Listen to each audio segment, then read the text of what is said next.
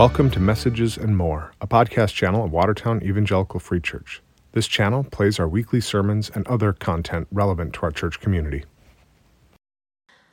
Well, welcome to Watertown Evangelical Free Church. Um, if you are new to our church, we'd love to get to know you. We have connection cards in the front of your seats. Feel free to fill one of those out or use the QR code to download the information. Um, if you have kiddos that are in pre K through K Sunday school and are new, um, please be sure when you bring them upstairs to just say hi to our teachers and introduce yourself so we can get your information. Today, um, we have the privilege of welcoming Brian and Jill Dejewski here with us and their son Luke. Um, and I Luke, youth pastor Luke, and I had the privilege a couple weeks ago to go attend their VBS in action.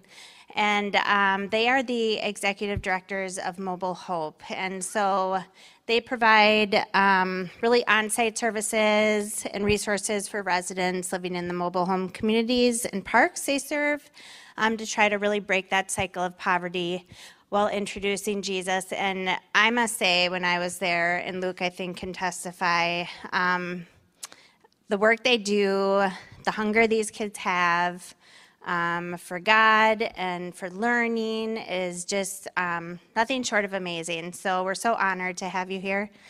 Um, so, won't you pray with me? Dear Heavenly Father, we thank you so much for your love, your care, your provision, and your guidance, your wisdom and strength. We thank you that you always see the bigger picture even when we can't, and we can rest in knowing that you're always in control. We thank you for our missionaries, both in our communities and overseas, that are shining a light on you, Jesus. We thank you for Brian and Jill, who have a heart to serve those right in our mobile home communities that are in need and help them feel the love of Jesus. Lord, bless Brian as he speaks today, and may you stir in our hearts a constant desire to shine your love on those around us and everywhere we go, Lord. In your mighty name I pray, amen. Will you stand with me in worship? Well, good morning. I want to thank you for uh, welcoming me uh, as warmly as you have to your church this morning. Um, it's nice to be in a place that, uh, you know, we can be standing up here and we can uh, make mistakes and uh, still go on and realize that that is a fragrant offering to the Lord, right? How many of us have felt as though the capo is still on our lives and we're offering that to the Lord and it just doesn't resonate, uh, and yet He still appreciates it and He still loves us. And so we're grateful for that. Um, to eliminate any confusion any of you may have, um, yes, I am a bald man.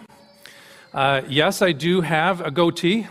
And no, I am not Bruce Droogsma. Uh, I have known Bruce, my wife and I have known Bruce and Merv for uh, over 20 years, and um, it has been a pleasure knowing them. We've seen God bring them together. We've seen uh, God help them to raise their beautiful family. Um, we've seen God be a part of the calling that they have had to bring them here to Watertown. And uh, it's been a pleasure to be a part of that, and it's a blessing to be here this morning. Um, for those of you that are online, I want to also welcome you. Um, and I want to say, I hope you can see me. I showed up this morning, I realized the wall behind me is black. I am wearing a black shirt I kind of feel like uh, Harry Potter with his invisibility cloak, and I can just imagine you all at home seeing a talking head floating in front of you, and that would be quite disconcerting. Um, I also uh, remember that uh, someone told me that my parents may be tuning in from all the way in Connecticut this morning, so if that's the case, I want to give a shout out. And I also just realized that I mentioned Harry Potter from your pulpit in your church. And so, if that's a problem uh, and that concerns you, I suggest you send a complaint to your board of elders. Um, just remember, my name is Bruce Droogsma, and I am the lead pastor here at Watertown. Uh, when I was asked to preach through the Psalms uh, or a Psalm, it opened my eyes to something, uh, and that is the fact that we rarely preach on a psalm. Um, I think one of your speakers a few weeks ago mentioned that. We don't often just take time to focus on one psalm complete to the end. What was the intent of that psalm? What was the purpose behind that author writing that psalm? What were they feeling at the time? What were they trying to communicate to us? And so I've had that pleasure to marinate on a psalm over this next over these last several weeks, and it's been a blessing. You've had that pleasure over the last eight to ten weeks. Um, marinating in a variety of Psalms, and I hope that that has been a blessing to you uh, through this series called Israel's Playlist, which I have to say I think was an, a genius title. Because Israel's uh, playlist, when I think of playlist, and you've heard a lot about that over the last several weeks, what generally causes us to turn to a song or a playlist? We're funny people, so we tend to, instead of allowing that to speak to us, we tend to turn to our playlist when we might be in a certain mood um, or maybe we're going through something and we want to experience a certain thing, right? Uh, maybe we're going into a, a, high stress environment. We want to pump ourselves up, so we'll grab our workout playlist and stick that in to give ourselves some adrenaline. Maybe we have been uh, going through a breakup with a boyfriend or a girlfriend, and uh, we decide we'd like to wallow in that for a little bit. So let's grab a song out of a certain playlist so that we can sit there uh, for a while. Or maybe it's something to remind us um, of something special. Have you ever found yourself uh, looking into your own playlist? I remember for me, uh, back a few years, uh, more than a few years, I was in my first year, uh, freshman year of college. And I was sitting around a room uh, with um, several of my friends, just talking about the next several uh, weekend plans and those types of things. Um, and the four of us were sitting around. Now, my dorm was pretty classic. It was like uh, many dorms that were built in the 60s, mostly um, made of brick, uh, had um, uh, linoleum tile. Every dorm room looked the same. Right, so you had your built-in closet, you had your built-in uh, set of dresser drawers, the the firm uh, mirror that was in there permanently. There was a place for the desk, a place for the bed, a big heater right in the middle of the two sides of the room that never really worked all that well. And uh, we were sitting around that room, and there was four of us there. We were in Carol's room. Um, and Carol was one, one end of the bed, and I was at the other. And across the room, I had two friends, Dan and Amy. And we did not know it, but all of us were sitting there uh, with misplaced affections. Um, we would spend time together, we would enjoy each other, all trying to get each other's attention.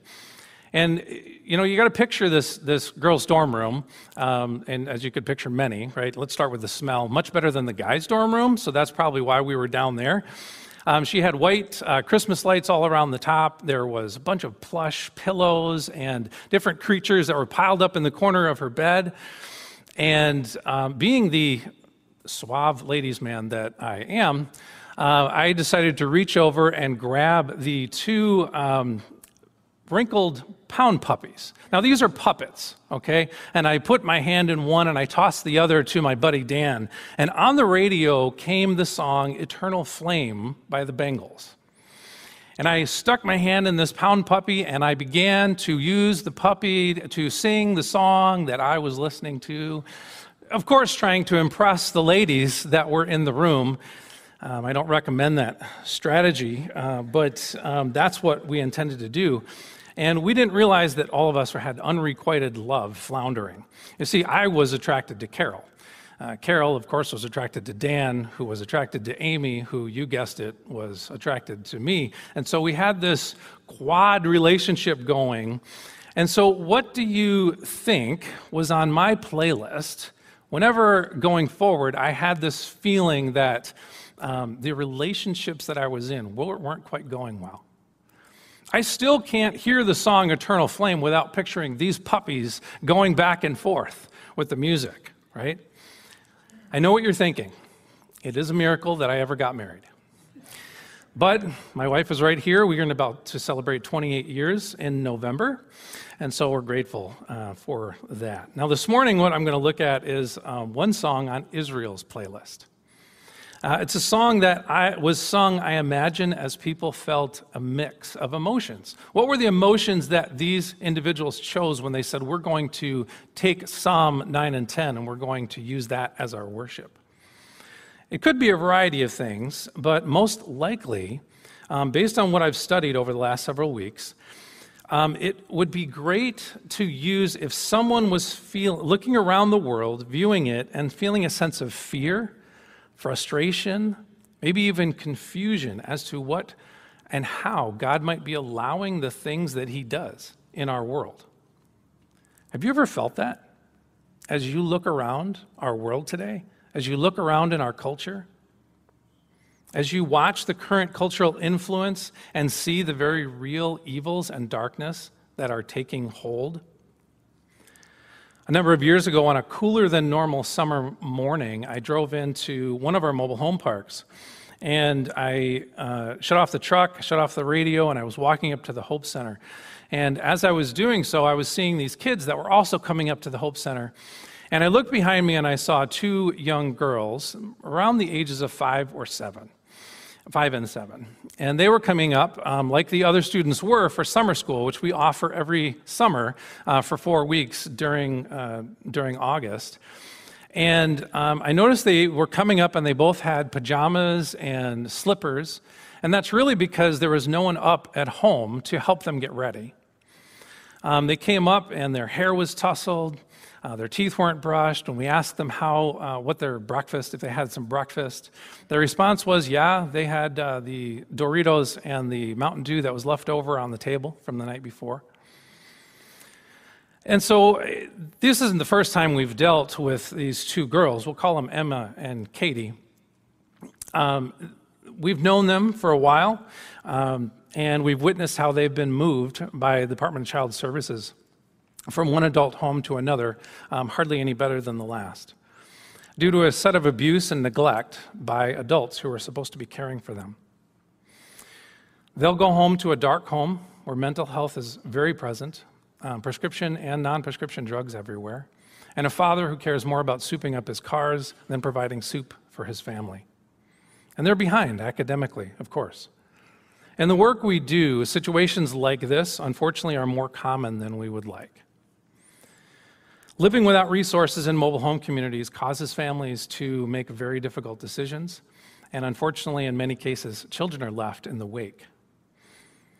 So, how does today's psalm address these kinds of dark things that we see in our world? We're going to look at that today. Now, be mindful that I'm bending the rules here a little bit. I know I was asked to speak on one psalm, I'm going to speak on two Psalm 9 and 10, but let me explain why.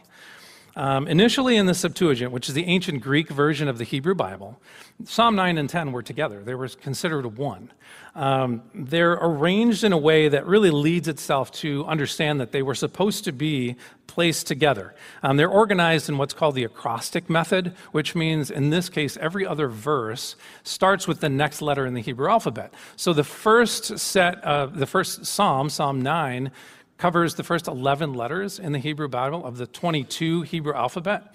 And then Psalm 10 picks up with letter 12 and continues through and ends with the last four, which is really strong evidence that they were intended to be um, together. Also, Psalm 10 does not have a title, which is really rare for the first book of the Psalms. And so that also indicates that they were intended to be together. I'm going to treat them as one today, as many commentaries do. Um, so you'll hear me reference the Psalm, and that's what I'm referring to Psalm 9 and 10, which is really both of them together. And it really makes sense if you look at the structure okay?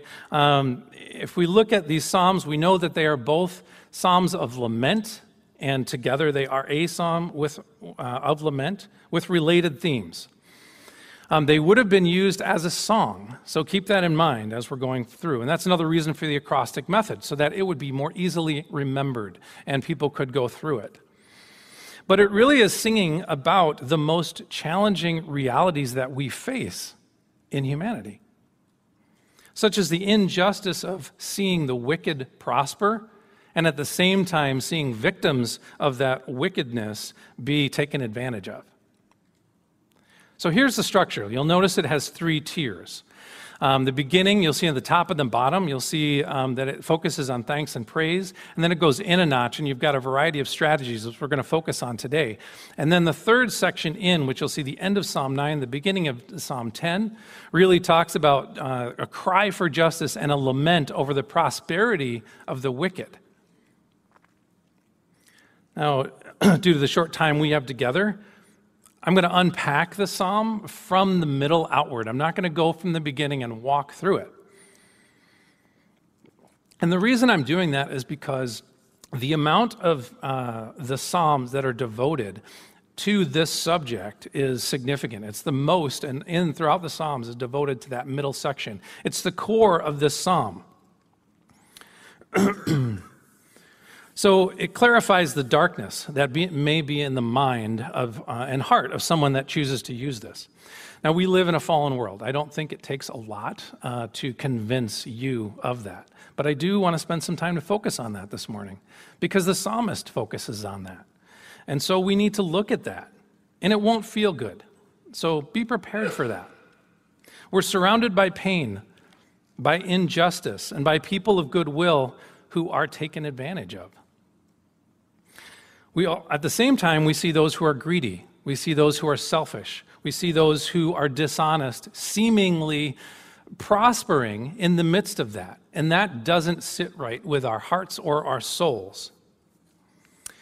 We've just, uh, my wife and I just saw the, the movie Sound of Freedom a few weeks ago. How many of you in here have seen that film, Sound of Freedom? Okay, so a fair number. I would encourage you to go see it. It is not a pleasant movie to watch. Um, the content of it is very difficult to really think about. And it's not only because of the subject matter, which really focuses, it is because of the subject matter, but beyond it. The subject is that we, we are seeing our children taken into slavery and abused by the adults that are supposed to be caring for them. And if we allow ourselves to focus on that enough, we can become overwhelmed by that truth. And then if you add to that the fact that the women who are also being sold into slavery, which is more than the number of children that we focus on this, which was millions, and then add on top of that the corporate greed through slavery in the corporate world that is prevalent throughout the, the world, we can reach a point where we're asking this question, which is how, God, can you allow all of this to happen? If you resonate with that reality, with that question, then this is a psalm for you. The way the psalmist writes about the darkness is this. We're going to turn to verse 10 and start with verse 1. I mean, in uh, 10 1, Psalm 10 1. And he says, Why, O Lord, do you stand far off? Why do you hide yourself in times of trouble? In his arrogance, the wicked man hunts down the weak who are caught in the schemes that he devises. He boasts of the cravings of his heart. He blesses the greedy and reviles the Lord. In his pride, the wicked does not seek him. In all his thoughts, there's no room for God. His ways are always prosperous. He's haughty, and your laws are far from him. He sneers at all of his enemies. He says to himself, Nothing will shake me. I'll always be happy and I will never have trouble. His mouth is full of curses and lies and threats. Trouble, uh, trouble and evil are under his tongue. He lies in wait near the villages. From ambush, he murders the innocent, watching in secret for his victims. He lies in wait like a lion in cover. He lies in wait to catch the helpless. He catches the helpless. He drags them off in his net. His victims are crushed. They collapse. They fall under his strength. He says to himself, God has forgotten. He covers his face, and he will never see. When's the last time you heard a worship song like that? But isn't that where our hearts are sometimes? There's a lot of darkness in this world, a lot of violence, abuse, and injustice. Right now, there are 32 ongoing wars. Everything from the war in Ukraine to terrorist insurgencies to ethnic conflict. Perse- persecution of Christians is an all time high, with 76 countries being listed as high or extremely high levels of persecution. Over 5,600 Christians died last year alone because of their faith. Political scandals, cover ups, battles over power and greed. The greatest division along political lines we've seen in this country. Inability to have civil dialogue over differences of belief. Battles over our children. Drug cartels operating with apparent impunity while innocent people are enslaved and die from drug addiction. And then there's the darkness that's hit even closer to home depression, anxiety, mental illness. These challenges are dramatically higher today than anyone can remember, and the availability of counselors and therapists to address them is at an all time low or non existent. We're seeing battles over our kids, like I said, who, what's best for them, who has authority over them. Pornography has reached unfathomable levels. One site alone is listed as saying 115 million visits a day. What darkness is weighing on you this morning? What are you bringing here? Sometimes the darkness we feel comes from things that we see or we hear in the news. Sometimes that darkness comes from what we've experienced and how we've been a victim. And then there are those things that we ourselves have been a part of doing, which leaves us with an internal darkness, a shame, a guilt, and a depression that's filled with lies. The enemy is very real and very active in our world today. This psalm was written over 2,500 years ago, and it was a real then. My encouragement to you is with that heaviness, bring it to God because He's the only one that can handle it. Now, if I stopped the sermon there, wouldn't we feel good? But I'm not going to do that because the psalmist doesn't stop there. If we allow it, this darkness can seem overwhelming. It can seem as though there is no hope. We can become very cynical and we can lose faith if that is our focus, if the darkness is our focus. What I love about this psalm is that it does not deny the reality of some of the things that we see around us. It addresses them, it doesn't pretend everything is okay. And we don't have to either. God isn't afraid of our emotions. In fact, He welcomes them. And yet, when we turn to the psalm, we see He's not going to stay there. So let's return to the structure. We'll look at how He addresses that. If we open, we look at the opening and the close of Psalm of the Psalm. So Psalm 9 says this I will give thanks to the Lord with all my heart, and I will tell of all of your wonders. I will be glad and exult in you. I will sing praises to your name, O Most High. And then at the end of Psalm 10, this is how it ends The Lord is king forever and ever. Nations have perished from his land. O Lord, you have heard the desire of the humble. You will strengthen their heart. You will incline your ear to vindicate the orphan and the oppressed, so that man who is of the earth will no longer cause terror. How does the psalmist open and close a message this way and still acknowledge all the darkness in our world that's at the heart of that psalm?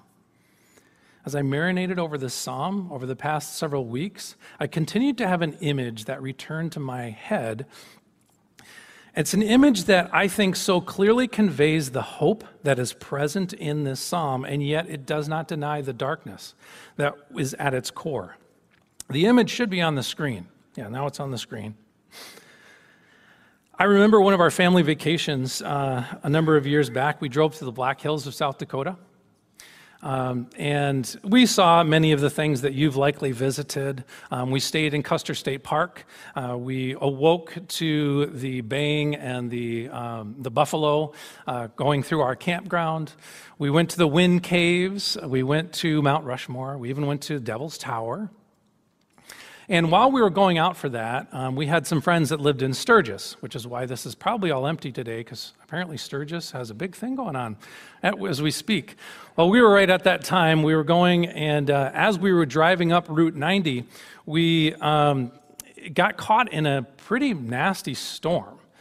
And that storm um, was coming down in sheets. I mean, rain was coming down, hail was coming down, wind was, was flowing, and visibility for us was down to like the car in front of us. And we're driving along this long curve to the right, and as we came along that curve, right at the end, this, the, the rain stopped, the sky opened, and we looked to our right, and we could see all of Sturgis from the freeway that was up above it. Now, the clouds were still very present all through Sturgis, but opened there in that hole was this beam of sunlight that shone, that shone down onto the city of Sturgis, onto the plains below. Like God was standing up with a, with a light going, shining down on Broadway, but it was shining down onto the plains. I'm sure that most of you can picture a similar scene that you have experienced. Now, I tried to grab my camera and capture it, right? What did I get? I got some broken windshield wipers and some dirt, right? But, but in that moment, that image gave me hope. It gave me a sense of awe about who God is. In fact, every time I see one of those uh, examples of God beaming through the clouds, I am awed by him. I want you to keep that image in your head as we walk through the remainder of this psalm. Okay? Um, it is something that you can easily remember. Um, the next time that you're feeling overwhelmed by the clouds and the darkness that may be in your life. And it will also help me to illustrate three strategies that I see in this psalm that are used to kind of offset the darkness that's present in the middle of it, right, at its core. These are the strategies that I hope that you can use if you start to feel overwhelmed by the darkness in your own life. Now, first, we need to focus on where the light is shining. 1 John 1 verses 5 to 7 says this This is the message that we have heard from him and declare to you God is light, and in him there is no darkness at all. If we claim to have fellowship with him and yet walk in the darkness, we lie. We do not live out the truth. But if we walk in the light as he is in the light, we have fellowship with one another, and the blood of Jesus, his son, purifies us from all sin. We know from this and we know from like the song that was just played before we began this message, God describes himself as light. And if we focus on where that light, the light of God, is shining, we can have hope in our current situation. Now, if we're over here standing in the darkness and we can't see those beams of light, things can seem pretty dark. Things can seem pretty hopeless. But if instead we're able to use this strategy and focus on where God is, that can help. Here's how the psalmist does it. If you look at Psalm 9, verses 3 to 6, it says, When my enemies turn back, they stumble and perish before you. For you have maintained my just cause. You've sat on the throne judging righteously. You have rebuked the nations. You've destroyed the wicked. You've blotted out their names forever and ever. The enemy has come to an end in perpetual ruins, and you have uprooted those cities. The very memory of them has perished. David calls out the nations that are destroyed, but he doesn't take credit for those things for himself. He turns that over to God where it belongs. You see how it says it? It says, They perish before you. You have maintained. You have sat on the throne. You have rebuked. You have destroyed, you have blotted out, you have uprooted. The focus here is on what God is doing, not on the darkness of what is being faced. Many times that's how we work. Um, we tend to focus on the immediate concerns, uh, and sometimes it's easier to do that, to complain, to criticize, uh, instead of intentionally changing our focus, and that can get us down. If instead we focus on the blessings that surround us, the examples of God working in our lives, in the lives of our family, in the lives of our friends, on the victories that we are able to be a part of, we'll then see God's victories over the darkness in our own lives. Now, Tim Ballard He's the guy that uh, the, the movie that I referenced earlier, The Sound of Freedom, is based on. He was in a documentary that I uh, saw, and ironically, it is called, that documentary is called Light in the Darkness. This is a quote from that that he said. He said, Being in this kind of darkness, I mean, you crave light, like you do water or air. I mean, you need it so badly. In the midst of all the evil that he was seeing, his focus instead was on the kids that he was able to help. His focus was on how God was able to help him and those kids and where he saw God at work. For us at Mobile Hope, um, we're constantly reminding one another of where our focus lies and what matters. We need to focus instead on the teenager that chooses to stay clean, or the family that starts a successful business, or the children that find and sing about Jesus Christ at VBS. It's those things that give us hope. And it gives us the ability to even move forward in the midst of the darkness that are surrounding us. So, first, we need to focus on the light and where it is shining. Second, we need to know and trust the light that is behind the darkness. Now, let's return to the image, right? Let's look at it. You can see if you follow those beams of light, following them back to its source is an indication that there is something behind it, right? And if we follow that back to its source, what we see is not only that source of light is present, but it's vastly more powerful. It's present regardless of whether or not the clouds are there. And not only that, it has the power to burn through those clouds and the darkness that we seem to be oppressed by. And so the next strategy is to get to know and trust that light, the light that's behind the darkness. The more we understand God's heart, God's power, God's role in all of this, in all that we experience and see, that gives us the ability to worship Him in the midst of our pain. This is what they do in the psalm. What do we learn about God's heart as we look at the other parts of the psalm in this strategy? We'll turn back to Psalm 9. We'll start with verses 7 and 8. The Lord reigns forever. He has established his throne for judgment. He will judge the world in righteousness, he will govern the peoples with justice. Verse 16 The Lord has made himself known. He has executed judgment in the work of his own hands. The wicked is snared. Verse 19 Arise, O Lord, do not let man prevail. Let the nations be judged before you. What do we learn about the heart of God? We learn that God is the judge here, not us. We don't need to take on the darkness for ourselves or be the one to pass judgment over it. In fact, we can't. It's not our job. It's not our place to do so. And when it's left in God's hands, that can give us a sense of trust of that light behind it. Look at Psalm 9, verses 9 and 10. The Lord is a refuge for the oppressed, a stronghold in times of trouble. Those who know your name will trust in you, for you, Lord, have never forsaken those who seek you. Verse 12 For he who avenges blood remembers, he does not ignore the cries of the afflicted. But the needy will not always be forgotten, nor the hope of the afflicted ever perish. What do we see? We see that God has a heart for the oppressed. We see that God is our stronghold. That means we don't need to rely on ourselves. We see that God hears and he remembers the cry of the afflicted. They are not alone, they walk together with the Lord in the midst of it. And we see that the needy are not forgotten.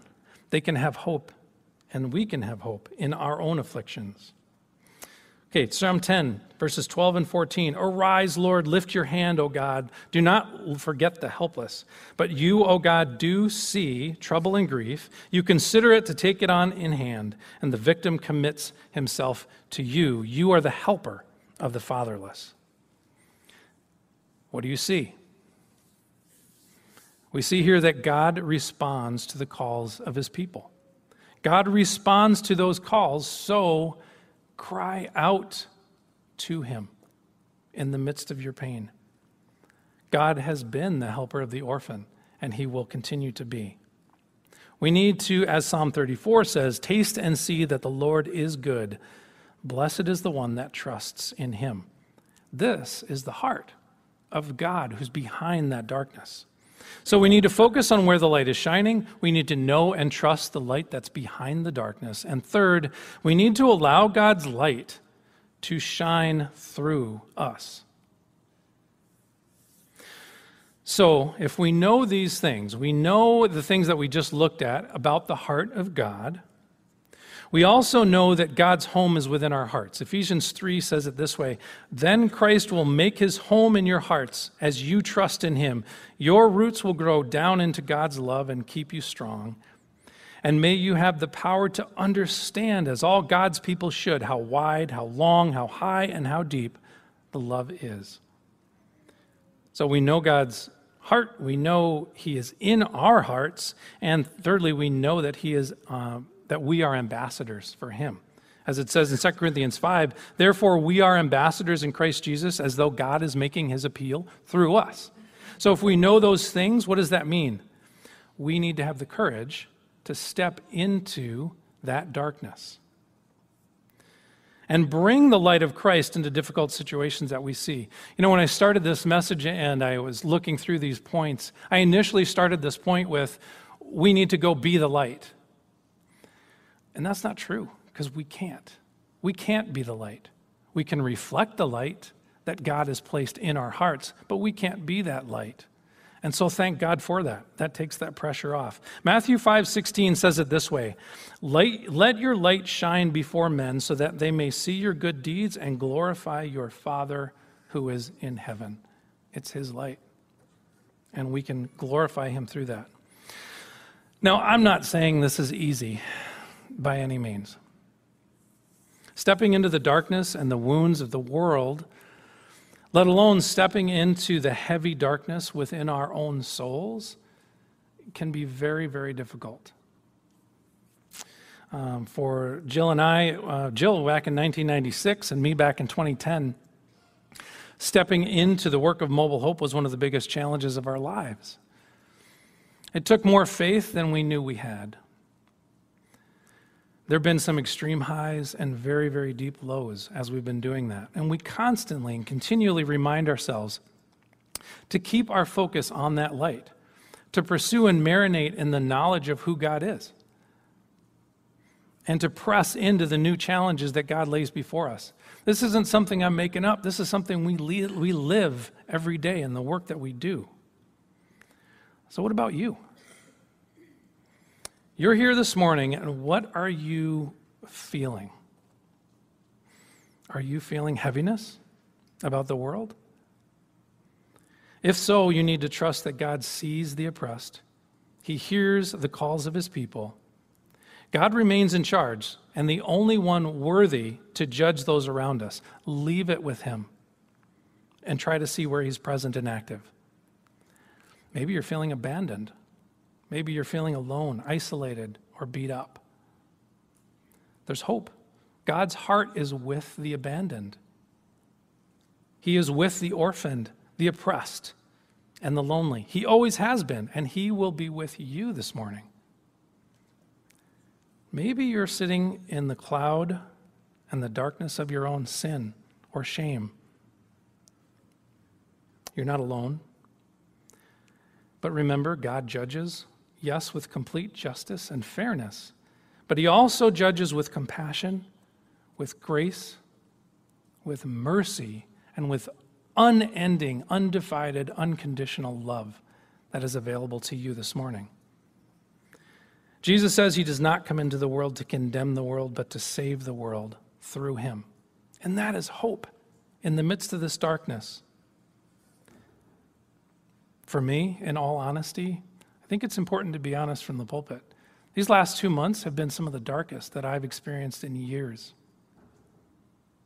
These strategies, this psalm, has ministered to me in powerful ways. These realities. Just yesterday, I was driving home and saw the sky again have beams of light shining through it, and my heart was lifted. Hopefully, it can do that for you as well. I want to encourage you that stepping into this darkness or into this light, I'm sorry, stepping into this light is intentional and it needs to be intentional. It will not just happen. While Christ is with you, we need to open ourselves up to Him to allow that light and His presence to minister to our souls. The darkness in this world is heavy, and we may need some help with uh, giving our souls the attention and the restoration that we need.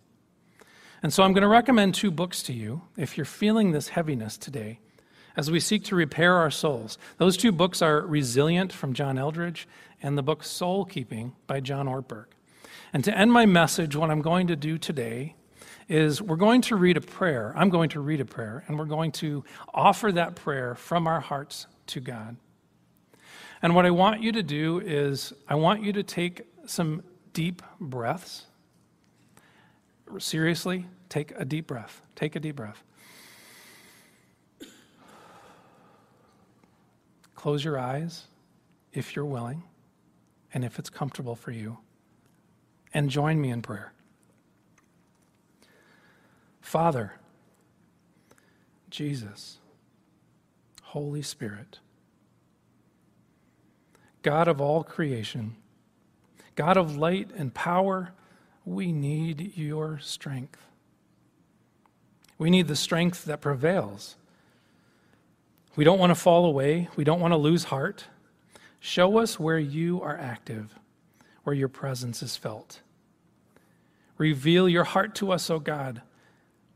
We give you our allegiance, our undivided love. We choose single heartedness toward you, Lord Jesus body, soul, and spirit, heart, mind, and will. We pray for a supernatural resilience, God, among the darkness that surrounds us, and even in the darkness that we may feel within us. Fill us with your overcoming strength, your healing, your ever present love. Father, Lord of heaven and earth, Father of light, strengthen us. We pay, pray for strength of mind, strength of heart, strength of faith in your presence. We pray for faith that allows us to trust that you remain in control, even in all that is coming against the children of God at this hour. Fill us with resilience. And by faith, we receive it and we thank you for it. In Jesus' name, amen. And now we're going to turn to communion. Um, and I'm going to ask our servers to come forward. Now, as they're doing that, um, I want to turn uh, to this celebration and be mindful of the darkness that Jesus knew was coming as he celebrated this Last Supper. Yet, even in view of that impending pain and reality, Jesus stopped and he gave us a gift a powerful act that we practice as a reminder of the sacrifice that He would give on our behalf, taking on the punishment of our sin and reconciling us to God. Now, this communion table is open to everyone.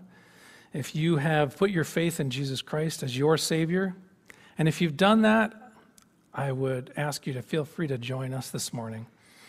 If you have not yet done so, or maybe you're sitting here this morning and you're not in a place where you feel ready for communion, that's okay. You can let the elements pass. There's no judgment here. But please hold the elements and we will take them together once everyone has been served.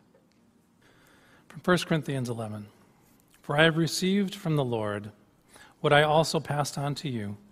The Lord Jesus, on the night he was betrayed, took bread, and when he had given thanks, he broke it and said, This is my body, which is for you. Do this in remembrance of me. In the same way, after supper, he took the cup, saying, This cup is the new covenant in my blood.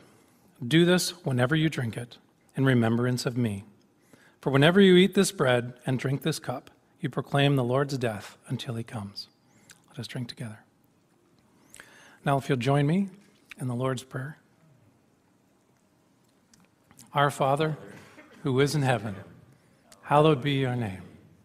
Your kingdom come, your will be done, on earth as it is in heaven.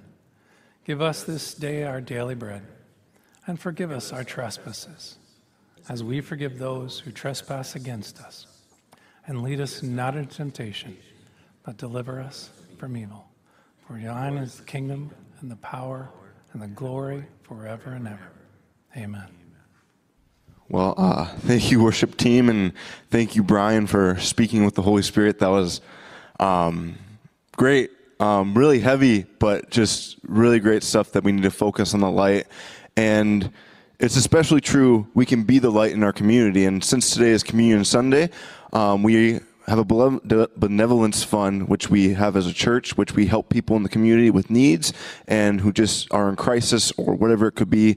And the benevolence fund that we are taking today goes towards that. And if you guys are willing to give and just give lovingly and just benef- uh, graciously, we would love that. Um, then going off of that, this week, a great way to be a light in our community is by the five day club. I'm sure Bethany has a going and it's going to be a great thing uh, outreach to our community we have that this week and it's going to be an amazing time i know some of my students are volunteering with it and just be in prayer as the students or the children come and just be a part of this five day club and that they can know jesus and just be in a personal relationship with him that's our prayer this week going forward and if you have any questions look at the screen or go to the welcome desk we have information back there then also next week we won't be here at church. We'll be at uh, Baker Regional Park and Baylor. Thank you. Sorry, I said Baker. That's my bad.